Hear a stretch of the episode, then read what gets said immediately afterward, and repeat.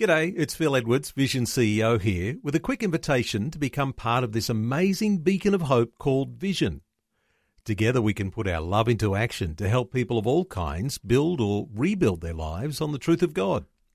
Please consider the part you can play during our upcoming Visionathon appeal, remembering that it's your support that makes Vision possible, including this podcast.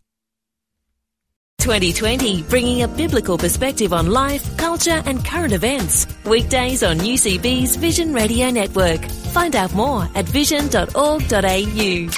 The Watoto Children's Choir is returning to Australia next year, and Neil Johnson recently caught up with Ruth Vandenbrink.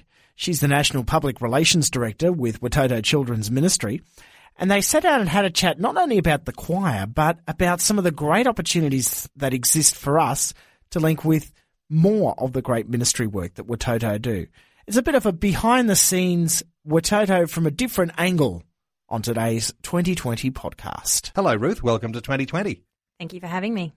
Ruth, just give us a quick snapshot of Watoto Children's Choir. It has become globally famous, and uh, it is just a joy to see those children sing. Wow. Okay. A quick snapshot. Yep. so basically, the Watoto Children's Choir tour to raise awareness for the work that Watoto does in Uganda. They tour to all different parts of the world and have been very successful in, in fulfilling that mission and, and raising awareness. Uh, we receive a lot of new sponsorships, um, which provides ongoing income for Watoto as well as a result of the choir. And it's actually incredible to see how much the choir impact lives in Australia as well through through their stories, through their music. And it's more than, it's not just about Watoto. Watoto Children's Choir actually gives back to audiences all over Australia as well and, and brings hope and life. And we get testimonies coming in weekly, daily about people whose lives have been changed by seeing the choir. Now, what's the typical age of kids in the choir? So usually between about seven and thirteen. So it's it's quite young, really, when you think about it. Um, they're off touring the world and, and seeing some of the most incredible things, but it's a great age. We find that their English improves greatly over the course of the tour, their confidence improves, and just having that increased worldview at that age is really influential in, in raising them up to be leaders. Now, I want to talk to you about some of the deeper things that are a part of Watoto Children's Choir because yeah. sometimes we could think of them as uh, these bunch of kids that, as we say, tour the world, mm. Uh, release CDs and all sorts of things like that. Exciting stuff, but they are the front of what is quite a deep and uh, very influential organisation, and particularly when it comes to looking after the poor and the orphans. Uh, yeah. let's let's talk about those things that are happening behind the scenes. Yeah, sure. So if you see the choir, then and what you said is is definitely correct that they are, I guess, the face of what is a, a crisis in Africa, which is um, children that are abandoned, children that are orphans due to whether it's war, poverty, HIV, AIDS, um, a, a, myriad of issues that, that exist there. And these children, when they share their stories, they've each got a different experience. And some of them have been with Watoto since they were babies. Others have um, joined Watoto recently at, at, the age of about 11 or 12 after their parents.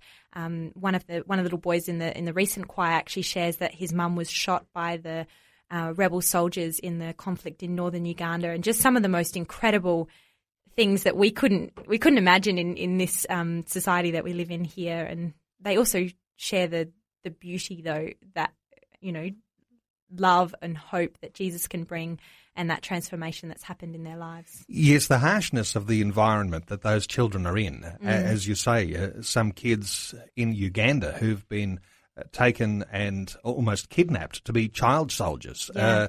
Uh, uh the prevalence of HIV and the dreadful uh, death toll that that's had. And of course, that's one of the reasons why there's so many orphans there in Uganda to care for. And those sorts of things, it's just not like anything we understand here in Australia. Yeah, no, exactly. Ruth, let's talk about the age groups because mm. one of the specifically focused ministries of Watoto is towards babies and yeah. those children really zero to two years of age.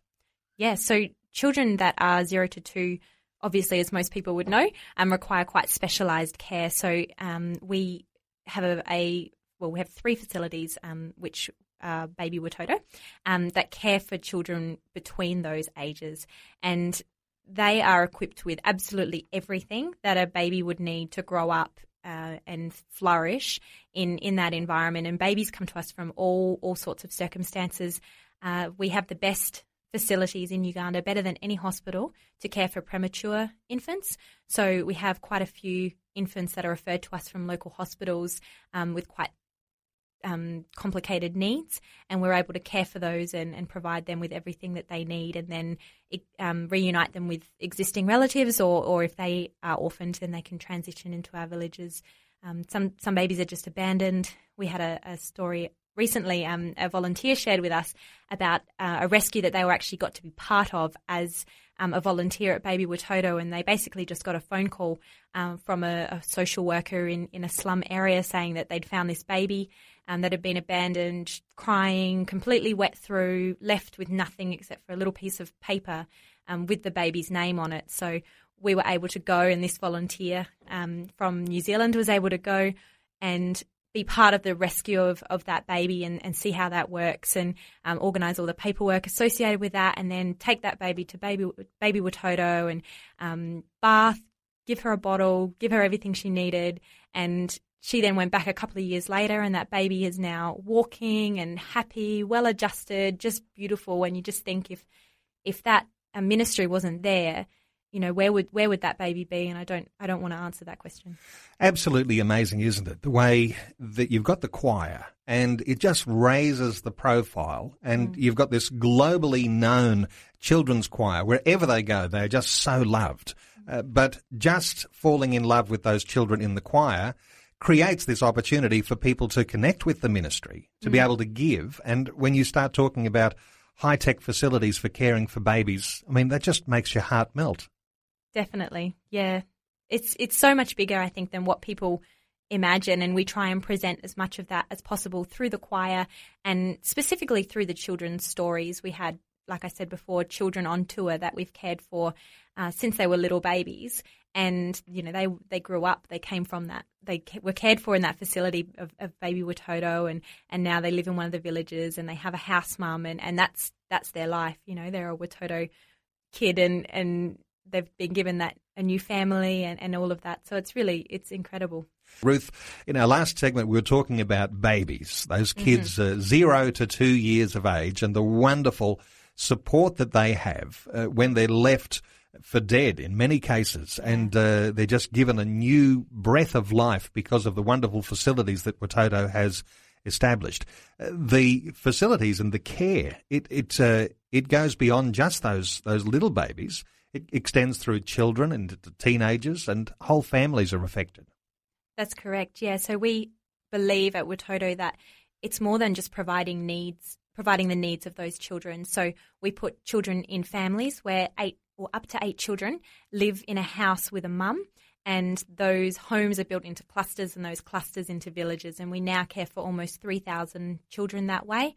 And we care for them all throughout their high school, uh, throughout university, and then help them transition into employment after university as well. So, really, they have everything that they need in terms of schooling, medical care, and all of that. But beyond that, and, and so much more importantly, the love of a family, the love of a mother that they wouldn't have otherwise, um, they are provided through that, that care system. In our last segment, uh, we were talking about uh, the way that the choir has this wonderful profile mm. and it links people with an ability, wherever they might be around the world, where those Watoto children visit and sing, uh, to be able to be sponsors. And so people are giving financially into the work of Watoto there in Uganda and beyond. But there is a goal, isn't there, that Watoto and the ministry that's happening there in Africa will be self-sustaining.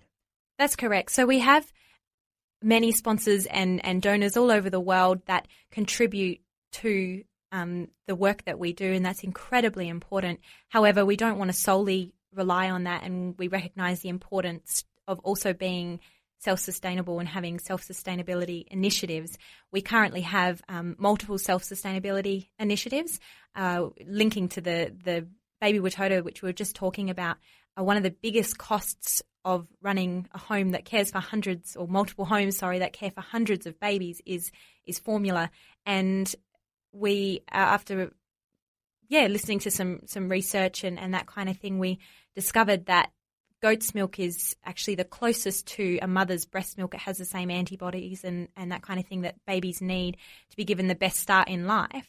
And so we now have a goat farm that produces milk for our babies home and reduces that cost of buying formula. It also provides employment and training for people that run that goat farm and is just a much more sustainable solution. We can also sell excess milk um, to generate a profit. And we have multiple projects like that that not only um, provide food or, or whatever is we're in need of for the villagers, but also excess generates a profit and reduces our operating costs. Now, some of our listeners will be supporters of the Ministry of Watoto. Yeah. And you've got this tremendous opportunity that's coming up where sponsors of these children can actually visit Uganda and see the work for themselves. Yeah, so we conducted some surveys recently and we found that a lot of the people that support Watoto are very interested in going to Watoto and actually seeing the work firsthand. Particularly our sponsors would love the opportunity to visit their sponsor child or the mother that they sponsor or maybe the, the project, whether it's Baby Watoto or, or Living Hope. And so we've created that opportunity for people and it's happening in September of 2014, so next year, next September. And it's basically an opportunity for people um, to be able to visit visit the projects and, and meet their their sponsored child, and it's really the most amazing thing to see it firsthand. And I've done that personally myself. I actually lived there for a while, and I got to meet my sponsored child, and it just makes such a massive difference having that personal connection. And I think I went there thinking that I would, I guess, have an input into other people's lives, and it was a ministry trip, I guess. Uh, but I came home and I'm sure I did that, but I found that I was so blessed and so changed as a result of even just, um, you know, a couple of weeks in, in Uganda and the opportunities and the experiences that I had there. It just absolutely changes your life. And I guess you can become a sponsor just by visiting the website at www.watoto.com. But I suppose uh, with the kids coming to sing again next year, that's the most likely time when people are going to sign up and say, I'd, I'd like to support uh, the Ministry of Watoto. Uh, when you actually do sign up to support, is it a little bit like other child sponsorship where you're, you're sponsoring and you're uh, promising to give a gift regularly? That's correct. So it's a monthly commitment of $40. Whether you're sponsoring a child, you can also sponsor the Watoto Mothers or you can sponsor the Baby Watoto program or the Living Hope program. So it's it's that ongoing monthly commitment. And the choir is coming out next year. Uh, tell us about what that uh, will look like with the choir and their entourage and where they'll be sort of going to? Or is that itinerary really open? Because I guess you could invite the Watoto Children's Choir to come and sing at your particular venue or your church. Yeah, that is correct. We already have a number of bookings for next year. They arrive on Australian shores in May and they'll start their tour in Queensland. So, Queenslanders, you need to get in quick. Uh, and then they'll be heading around Australia um, to many different locations. So, if you want to know about booking the choir, it's best to email choirau at watoto.com or visit the website. Okay, so there'll be a link there on the website where you can make contact and book the choir. That's correct. That's www.watoto.com. Now that's spelled W A T O T O, Watoto, for the Watoto Children's Choir. Ruth Vanden Brink is the National Public Relations Director for Watoto Childcare Ministries. Ruth, just uh, great talking to you about it. Look forward to hearing those kids next year. Wonderful. Thanks for having me. Like what you've just heard? There's more great podcasts, or you can listen to us live at vision.org.au. And remember, Vision is listener supported. Your donation of any amount will help us continue connecting faith to life. Learn more or donate today at vision.org.au.